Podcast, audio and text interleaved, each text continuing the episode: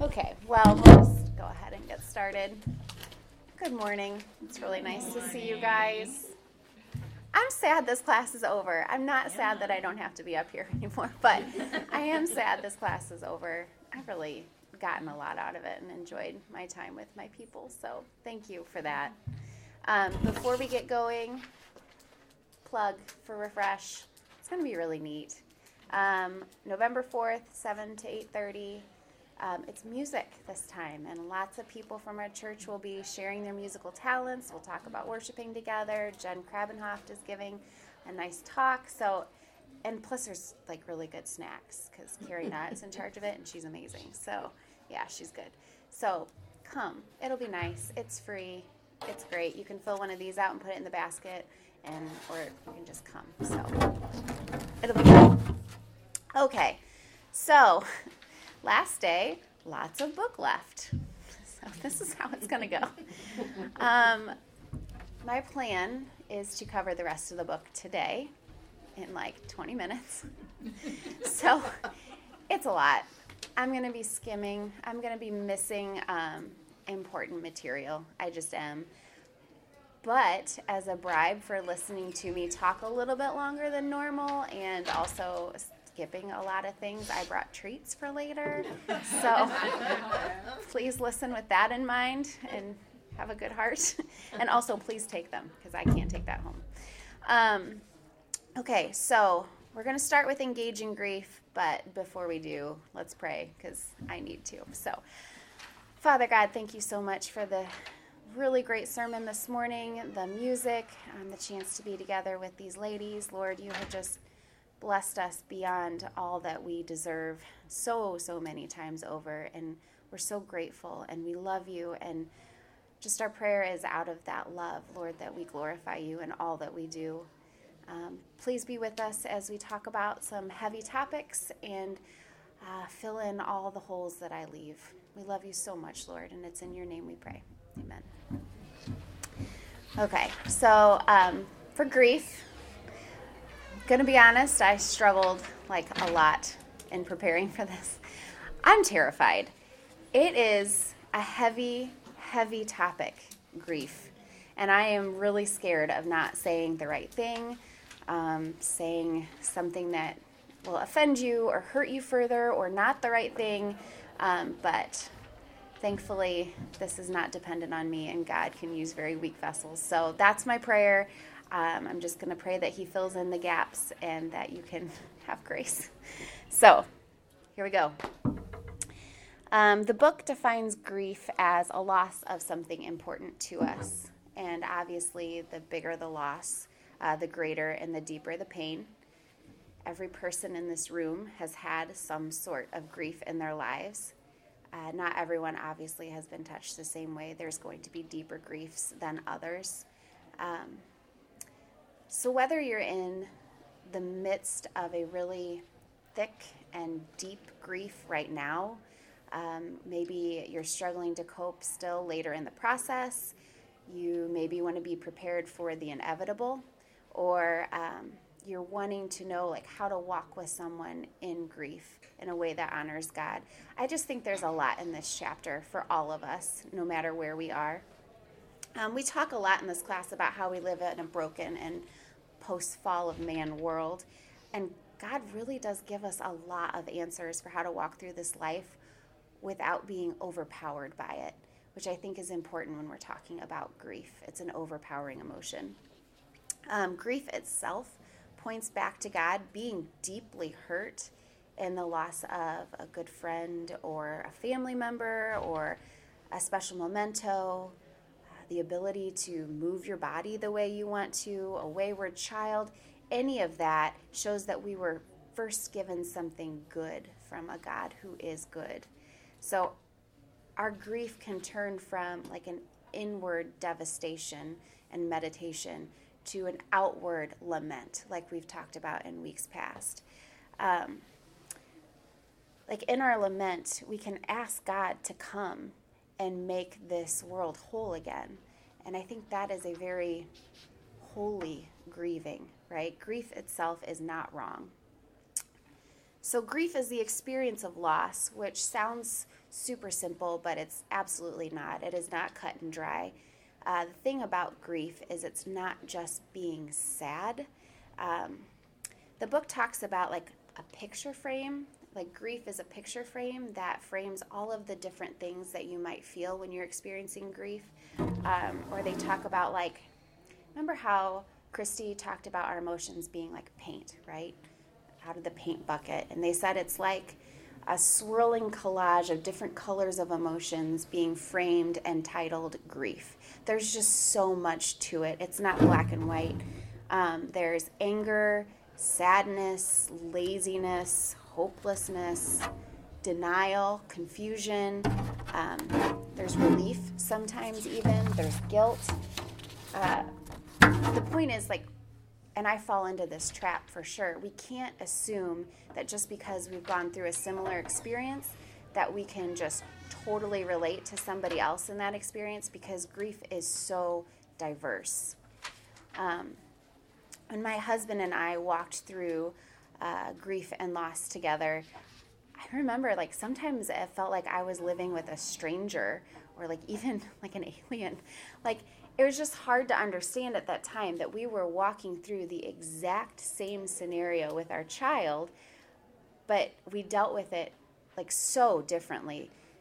There's a reason, I think, that divorce rates are so high after a big loss. It's astronomically high.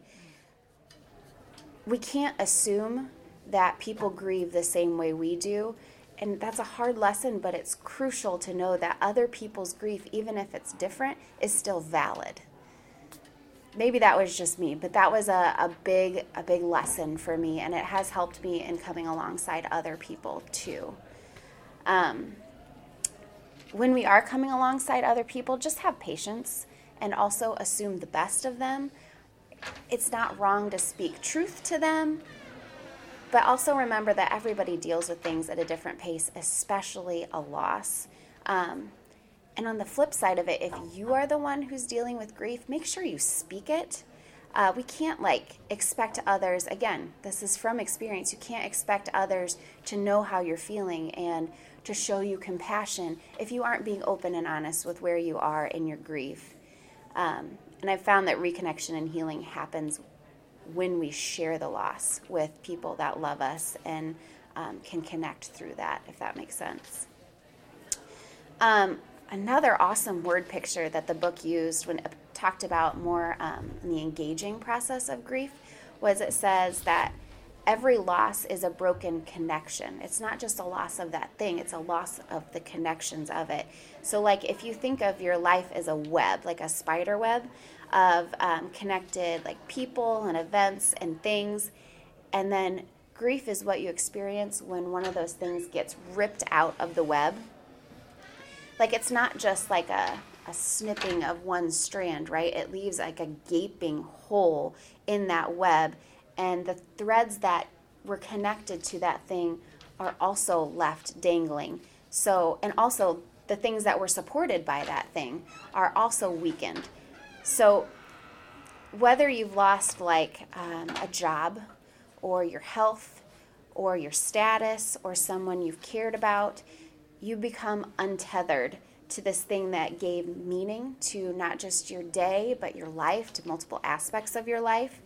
So engaging your grief means you're reconnecting to those things, but you have to find a different way to do that, and that's hard. Um, It's really important to stay engaged with the grief. I feel like um, it's easy just to let grief take you wherever it wants to go, if that makes sense. It's easy to get lost in it and to be tossed side to side from it and really retreat in it. Um, that's why this book is so helpful. You have to keep looking at it, keep analyzing it, keep questioning it, keep praying about it, keep talking about it, and making sure always that your grief is pointing back to God, who loves you so much. Um, one way the Bible, like practically, sug- or one way the book practically suggests that we can do this, we can engage our grief, is by letting David be our companion.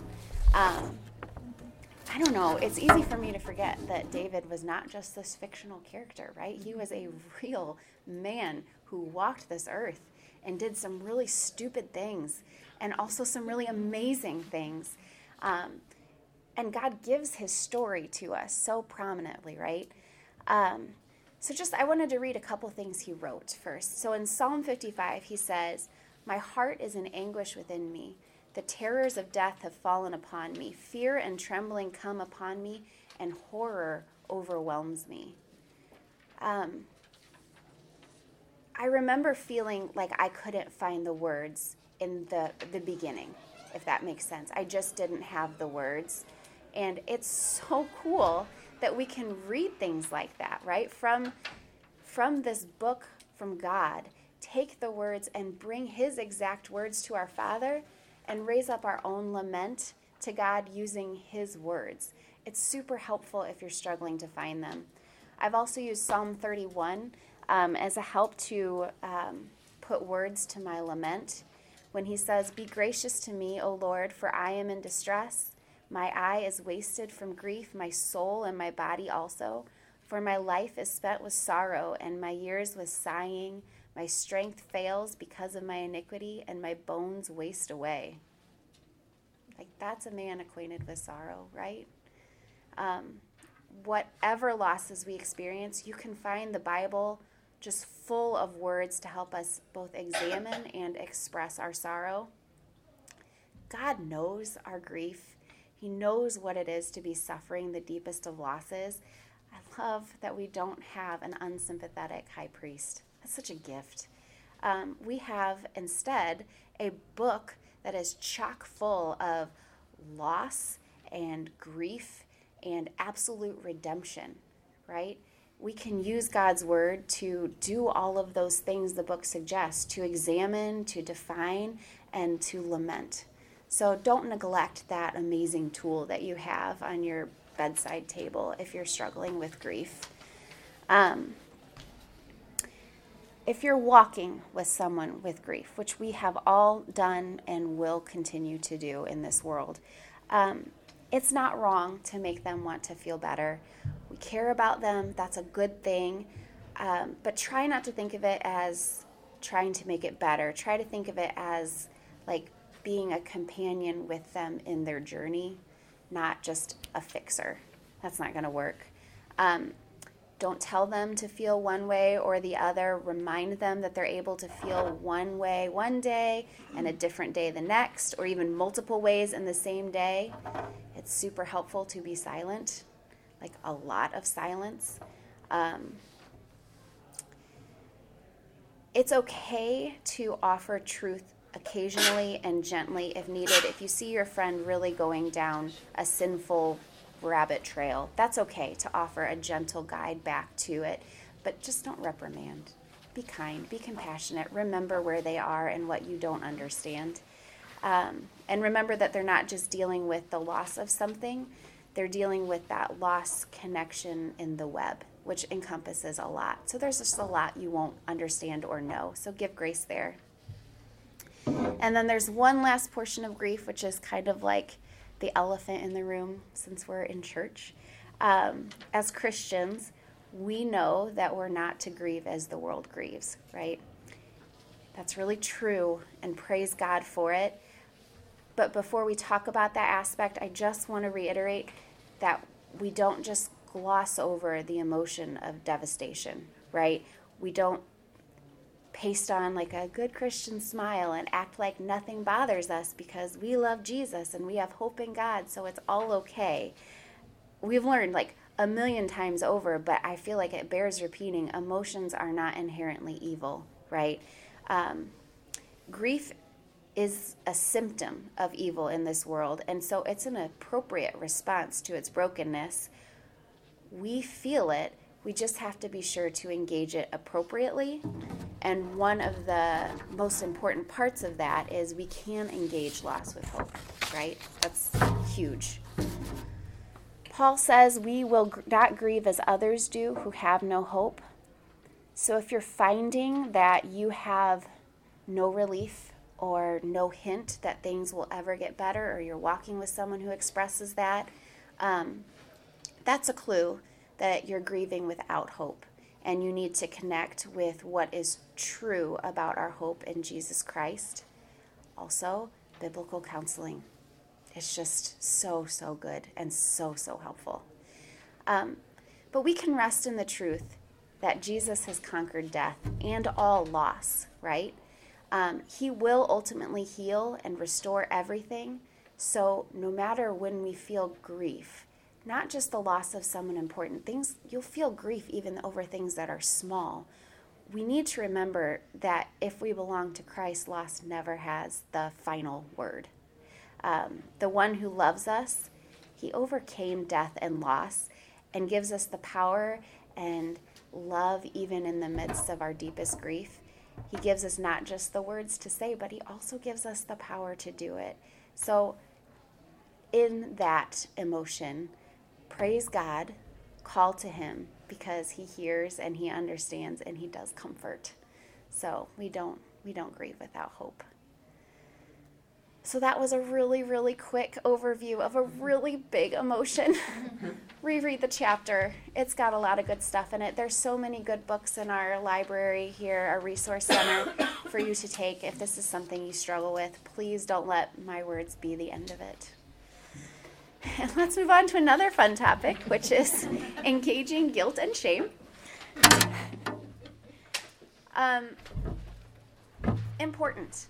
It's more important than I would have realized, too. Um, I've had different people tell me this is a big struggle for them, and so don't count it out. Even if it's not a big struggle for you, it, it might be for your friend or your sister or whoever, you know, so it's valuable.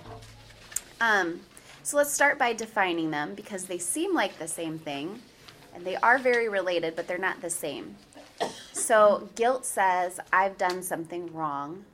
Shame says something is wrong with me and others can see it.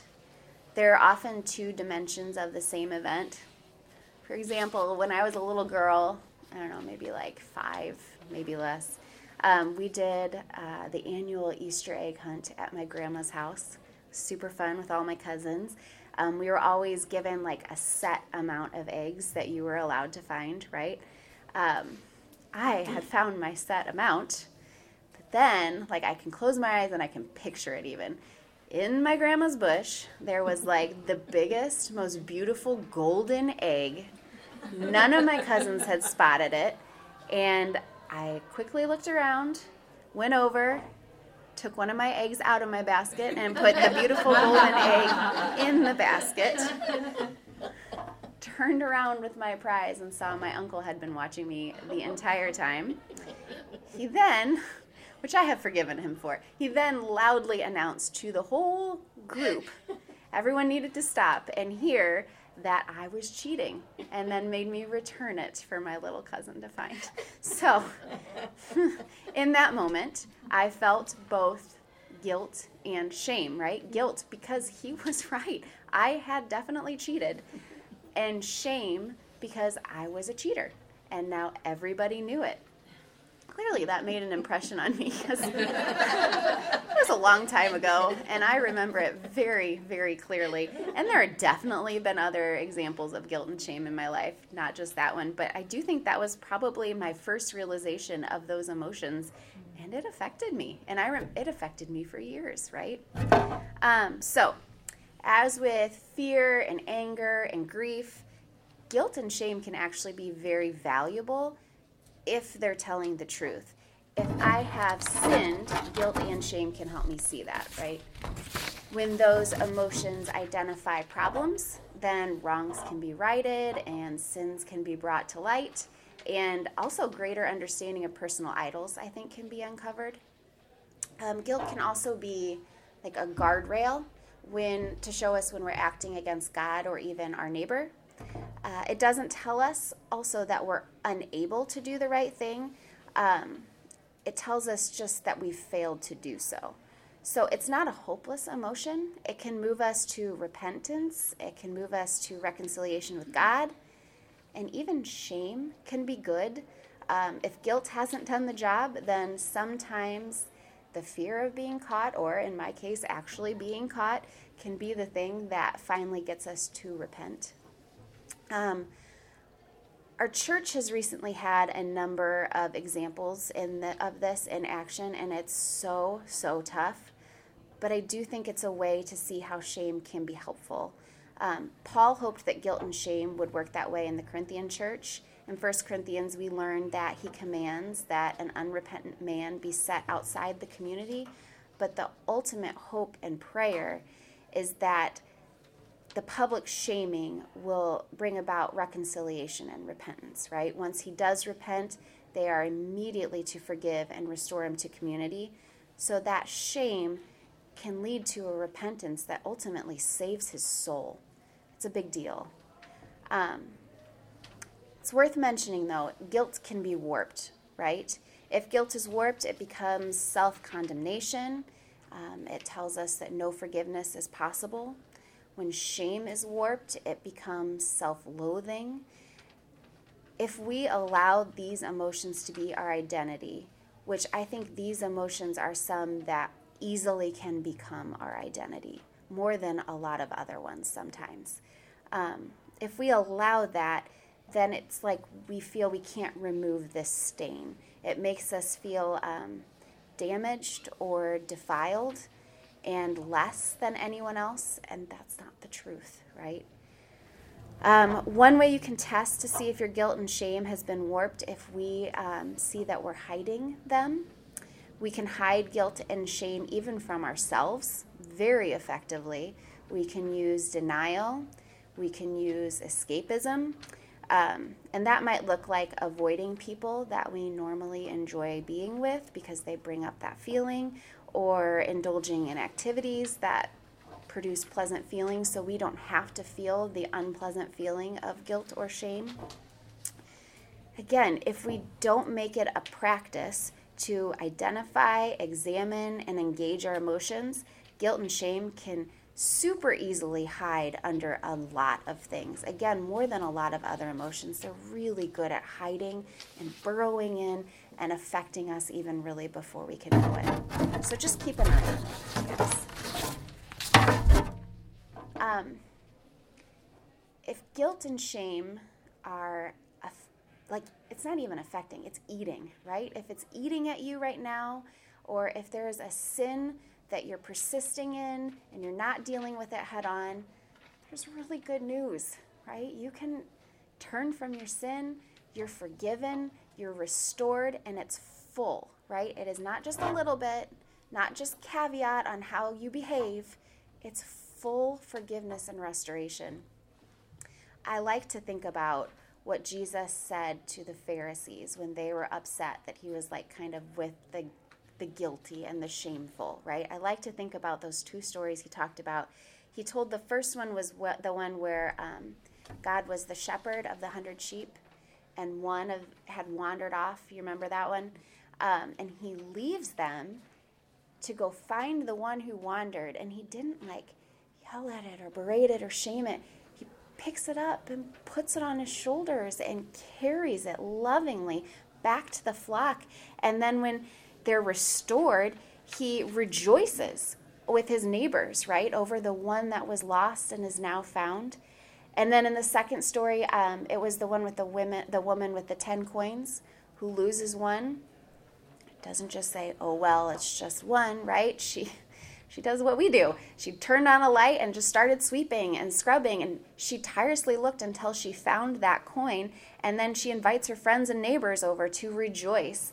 And then Jesus says, and this like gives me chills, Jesus says, just so I tell you, there is joy before the angels of God over one sinner who repents.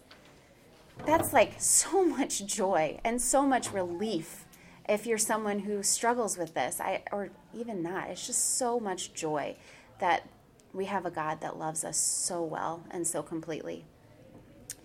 So if guilt is like niggling at you, which my husband told me was not a real word, but I'm still using it. Niggling, yeah. It's a good one. We all understand it. Yeah, yeah, it's a good word for it. It's niggling.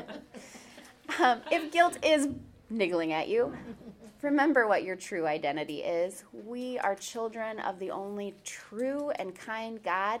And when we sin, we're not changing our identity. We're just acting against our identity. Our sin is not who we are.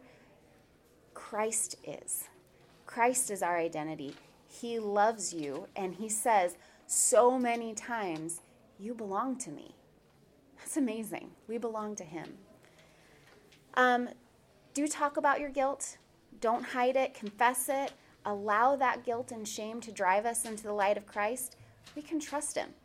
We can trust him with it. We can trust him to be faithful, to work in us, and it will have a lot of benefit to your soul. And praise him that when we repent and turn from our sin, he forgives us, and he loves us, and he rejoices over the one that is lost and is now found. So good. I've talked for a long time. Just a little bit more, I promise. The book ends with a chapter called A Museum of Tears. It's such a good chapter. It's so comforting. It's worth a reread or a first-time read if you just skipped it because you were just excited to be done with emotions. It's worth it. Um, its premise is that in heaven, it's not that we won't be capable of tears. It's that there won't be a reason to cry. Um, it says in Isaiah, no more shall be heard in it the sound of weeping and the cry of distress. God's final coming means that tears will no longer be needed. And then I'm going to paraphrase Isaiah sixty-five and just enjoy these promises. Our children will not be in danger. Everyone will live out a fullness of days, which is eternal life. There will be a perfect blessing on our work and on our leisure. Nothing will threaten our peace or happiness. Families will be together forever without rebellion, separation, or tragedy. God will be in immediate contact with us and never distant. Danger and death and pain and injury and evil will vanish forever. That just like, let that comfort wash over you, right? If you are God's child, this is your future. The suffering we feel on earth, it feels so heavy sometimes. But we have to keep our eyes on eternity and remember that it's actually a light and momentary affliction compared to what we get to experience in the glory of heaven. Like, doesn't your soul just want to cry out, come Lord Jesus? That's, I just think that through that whole chapter. I'm so excited for him to come. Um, the title of the chapter is called Museum of Tears, and this was an interesting concept I hadn't thought about before because we won't just forget our pain on earth. The scars from this life will be glorious, and we'll be more joyful and thankful for the memory of them. Like, we'll remember what we suffered and be so glad and thankful that we no longer live under sin, and that because of Jesus' death and suffering and triumph over death, that we get to look back on our pain with joy in heaven. So find rest in that. Um, find a way to run the sometimes very difficult race of this life with endurance because of that. Um, and just use it to engage your emotions in a way that honors God. And don't ever forget your hope in heaven and your true identity as a child of God. That's everything.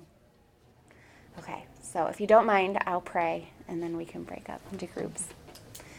Oh, Lord God, thank you so much.